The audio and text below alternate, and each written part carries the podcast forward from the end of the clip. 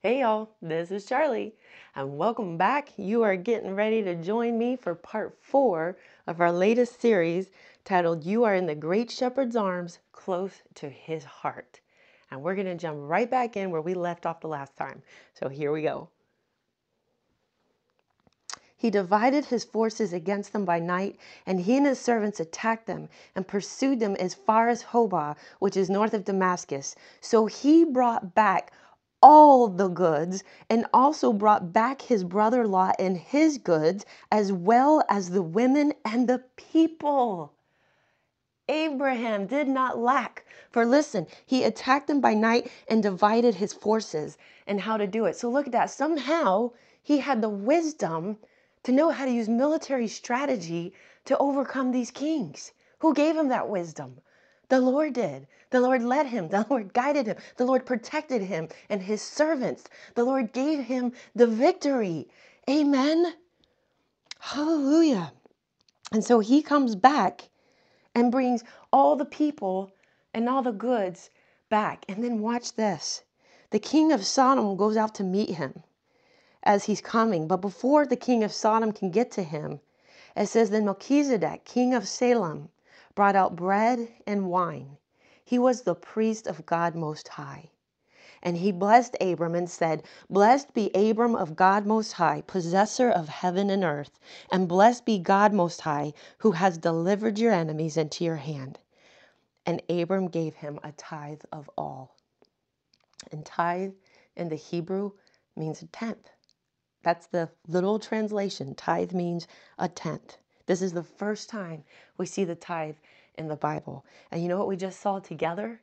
That the king Melchizedek, who is a pre incarnate uh, uh, uh, appearance of our, of our Savior Jesus Christ, because Melchizedek means righteousness and Salem means peace. So he's the king of righteousness and peace, comes out and brings Abram bread and wine. What does bread and wine remind you of? The communion. Abrams just fought this battle. Not only that, he had to travel hundreds of miles to do it. And then he's leading all these people back with him. He's exhausted. He's weary. He's tired. You know, he's had a victory, but it's still exhausting. And before the king of Sodom, who actually represents the devil, could come to him, the Lord comes and gives him bread and wine, gives him the communion to refresh him, to strengthen him to comfort him. And Abram responds by giving him a tithe.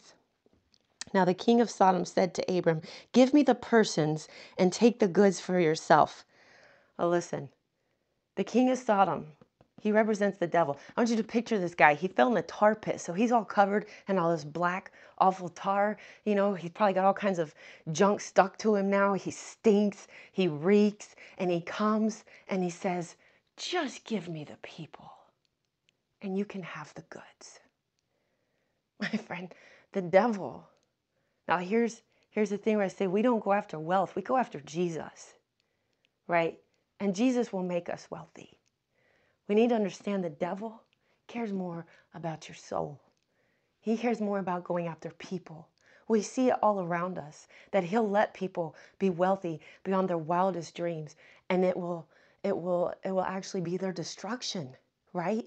We see that with celebrities and and um, top businessmen and and and things like that, and it's it's sad because he's okay with people having wealth if he can have the person. So he comes and says, Give me the persons and take the goods for yourself. But Abram said to the king of Sodom, But remember, God, when we're following the Lord, we get it all, right?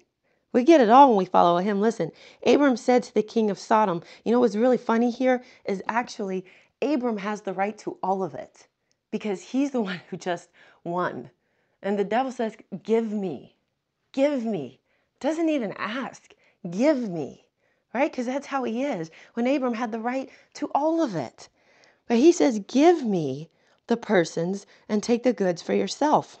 But Abram said to the king of Sodom, I have raised my hand to the Lord, God Most High, the possessor of heaven and earth, that I will take nothing from a thread to a sandal strap, and I will not take anything that is yours, lest you should say, I have made Abram rich. Do you hear what he just said? Abram knew that he was rich, but he didn't just know he was rich, he knew who made him rich. He knew that the Lord made him rich, and he was not willing to let anyone else try to touch the honor that the Lord was the one who had made him rich. He didn't he jealously guarded that. Right? He's like, "I'm not going to let you say that you made me rich. The Lord has made me rich." My friends, I've got to tell you, if you're listening to this and you live in America, more than likely you are wealthier than over 90% of the world. And who are we giving the credit to for that wealth? If you've got running water and electricity and you eat every day, you are wealthier than 90% of the world. Who are we giving the to. Let's be like Abram and jealously guard that the Lord is the one who has given us this wealth, that the Lord is our provider, that the Lord is my shepherd. I shall not want. The Lord is the one that gives us the strength to go to work. The, the Lord is the one that provides the work for us. The Lord is the one that provides the opportunities, that puts his favor on us, the one that makes our, our wealth spread for us when it needs to, to spread and to stretch and to grow when it needs to grow grow. He gives us the wisdom of how to handle it. My friends, let's let's proclaim that. Are we proclaiming that to the people around us? That my God is good and He's my provider. Because, my friends, unbelievers, the world can't see what the Lord is doing in your heart, but they can see what's going on around you and they can hear what's coming out of your mouth. Amen. Amen. Let's give our Lord the credit. And you'll never believe it until you start seeing it and saying it. The Lord has made me rich.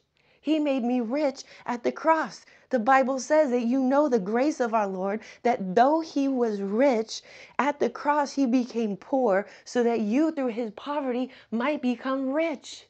You have untold wealth in heaven that you have access to through the Son of God. And once the Lord gave me this vision of barns and barns and barns and barns in heaven just chock full of wealth and supplies and riches. And when I got there, he tells me this was all yours to use while you were on earth. Because guess what? When we get to heaven, we don't need it. I want to use what He wants to give me so that I can spread the gospel, so I can bless people, so they can see the wealth of my Lord and know that He's alive and know that He is real. Amen. What I don't want is to get to heaven and see those barns full. I want to see every one of them opened up and spent. Amen. Abram knew it. Let's speak like Abram does. The Lord is the one who has made us rich.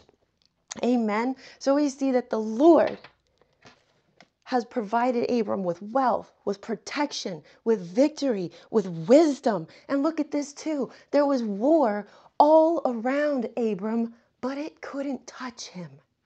It couldn't touch him. Just as it says in Psalms 91 a thousand may fall at my side and 10,000 at my right hand, but it shall not come near me.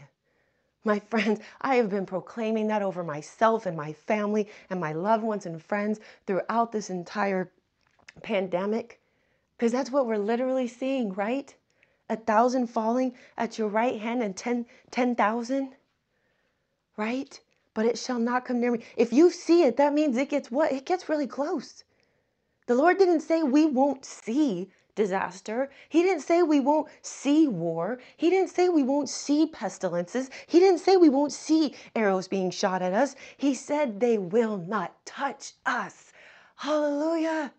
They will not touch us. Just as those all those kings, that world war couldn't touch Abram. Amen he got the victory. And we see that he also had honor and character because he at this point he has he has learned a little bit more about trusting in his Lord, trusting in his shepherd. Amen. So now we're going to move to Genesis 21. You know, the greatest gift, the greatest gift that the Lord gives to us is salvation. Amen. I think we could all agree on that. That the greatest, the most important gift He gives us is salvation, right? Because that determines our eternity, right? That, that determines our forevermore. But after that, I heard this once and I 100% agree. I would say the second greatest gift is health. Because if you don't have health, you can't enjoy any other blessing that you're given on this earth. If you don't have health, you can't be about your Father's business. You can't join in the kingdom of God. I know that I spent years sick, stuck flat on my back in a bed. I couldn't enjoy anything. I couldn't enjoy spending time with my husband. I couldn't enjoy our marriage. I couldn't I definitely I lost my I lost my career. I couldn't enjoy going to work anymore. And there were actually times where I was so grateful that I didn't have children. Because I thought not only could I not enjoy them, I wouldn't be able to take care of them. And that's not the Father's heart for us. He wants us to have the health in our bodies to enjoy what his son died to give us. Amen. That's why it says that by his stripes we are healed. The stripes that fell on Jesus' body were to bring us healing, not salvation. It does not say by his stripes we are saved. We are saved by his blood. We are healed by the stripes, by the scourging, by the beating that fell on his body. Amen. And what did Jesus spend most of his ministry doing? He went about preaching and healing the sick. Almost every one of the miracles recorded in the Gospels for us is a miracle that has to do with healing. Almost every one of them. Jesus spent a lot of time, a lot of his time and priority on healing for someone who doesn't really think it's that important, right? Because I've heard people make it sound like it's not really that important. Then why did Jesus spend so much time doing it? My friend, He wants you healed. And we're going to see that. You know, the Lord is my shepherd. I shall not want for health. Right? We can, that's an open ended blessing when He says, I shall not want. Whatever you need, you can stick it in there. I shall not want for health. I shall not want for youth. I shall not want for strength. Amen. And we're going to look at that now. Abraham didn't lack for that either. In Genesis 21, verse 1, it says, And the Lord visited Sarah as he had said, and the Lord did for Sarah as he had spoken. Whoa. Wow. The Lord visited Sarah as he had said. And the Lord did for Sarah as he had spoken. My friends, all the promises in God's Bible are the things that he has said, that he has spoken, and he will visit us and he will do them for us. Amen. For Sarah conceived and bore Abraham a son in his old age at the set time of which God had spoken to him. And Abraham called the name of his son who was born to him, whom Sarah bore to him, Isaac. Then Abraham circumcised his son Isaac when he was eight days old, as God had commanded him. Now Abraham was 100 years old when his son Isaac was born to him. And Sarah said, God has made me laugh, and all who hear will laugh with me. She also said, Who would have said to Abraham that Sarah would nurse children? For I have borne him a son in his old age. My friends, Abraham was a hundred and Sarah was 90. Amen. I would say they had they had good health very, very good health. They had their youth renewed. They had strength poured into their bodies. In fact, it says that very thing in Hebrews 11 11. It says that the Lord renewed Sarah's youth. He poured strength into her body.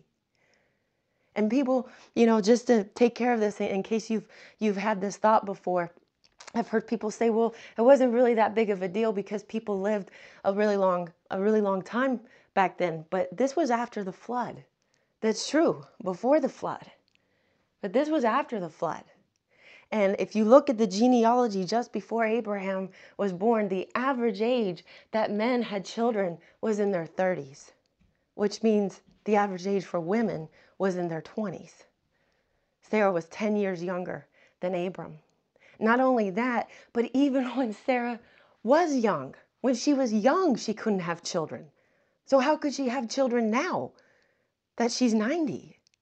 And not only that, it tells us elsewhere in the scripture that we have now got to the point beyond when Abraham could have children, right? Because in the beginning it was because Sarah couldn't have them. We know that Abraham could because he sired a son through Hagar, because Sarah was the problem, not Abraham. But at this point, even Abraham couldn't have children anymore. So when they were at their weakest, when they were at their neediest, when there was absolutely nothing of themselves, of their own effort that they could contribute, Almighty God showed up and He fulfilled the promise. As, as if when they finally let go, right? Because they tried. Remember, they tried to do it their own way and it failed miserable. And there's war and fighting today because of it. But when they finally let go, and it could only be done of the Lord. Then the promise came. But what health! Think of that. What health and strength and youth they had to become parents at 90 and 100 years old. Do you see yourself that way? You're like, oh my goodness, are you crazy? Don't tell me I'm having kids when I'm 90. But do you see yourself getting healthier and stronger because that's what happened to Abraham and Sarah. They actually got healthier and stronger and younger as they got older. That's a promise in Deuteronomy that as your days grow, so does your strength. My friend, the world tells us that we have to grow old and we have to grow weak and we have to grow, we have to decay and we should expect as we get older to develop this problem and that problem. You know, and then it's like the the, the older you are, it's like you you have to get certain medical checks just because you had a birthday. It's like you suddenly have to think about this and this and this and this. When God says for his people, as your days grow, so does your strength strength. Amen. Not only that, what else did they just get? They just got a family. They just got a family. Amen. They got a family. And not only that, there was laughter in their home. There was laughter. Look what Sarah says. She says, God has made me laugh. He's made me laugh. He's given her so much joy it makes her laugh. And she says, and everyone who hears is going to laugh with me. And so they named their son Isaac. You know what Isaac means? Isaac means laughter. God wants laughter in your home. Do you see laughter in your home? So much joy that there's laughter. When is the last time you just melted down on the floor, having an all out fit of laughter, your tummy hurting, rolling around, right? Say, I'm too old for that. No, you're not. Bring laughter into the home, right? There's a Proverbs that says that a merry heart is medicine to the bones. A merry heart.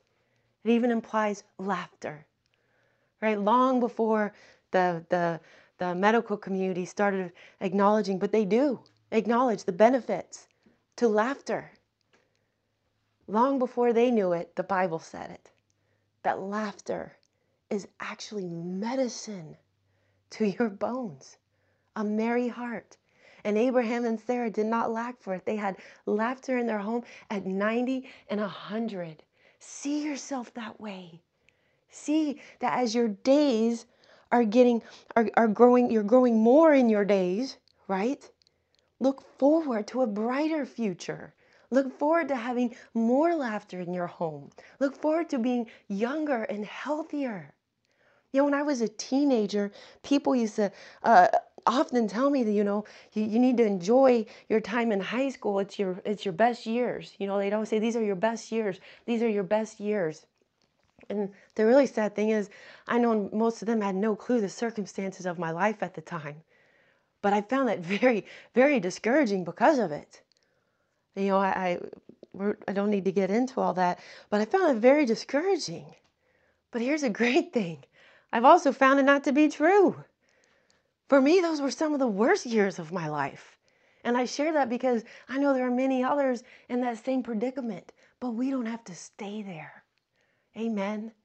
We don't have to stay there. My days keep getting better and better and better. We have more and more laughter in our home. We're stronger, able to do more.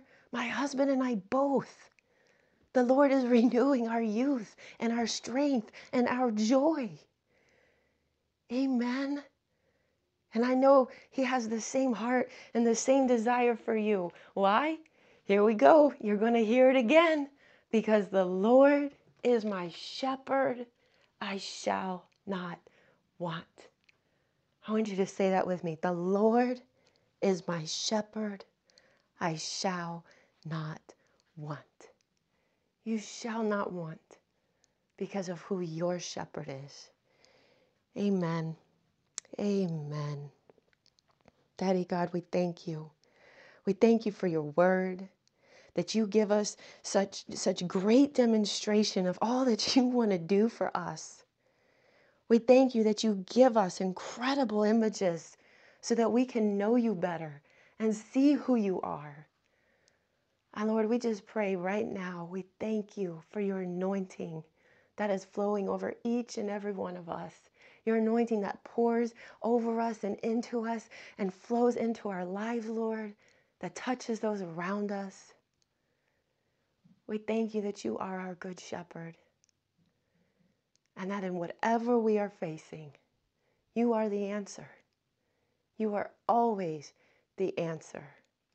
And we know that we shall not want. In Jesus' name, amen. All right, y'all. Until next time, keep on living, loving, laughing in grace.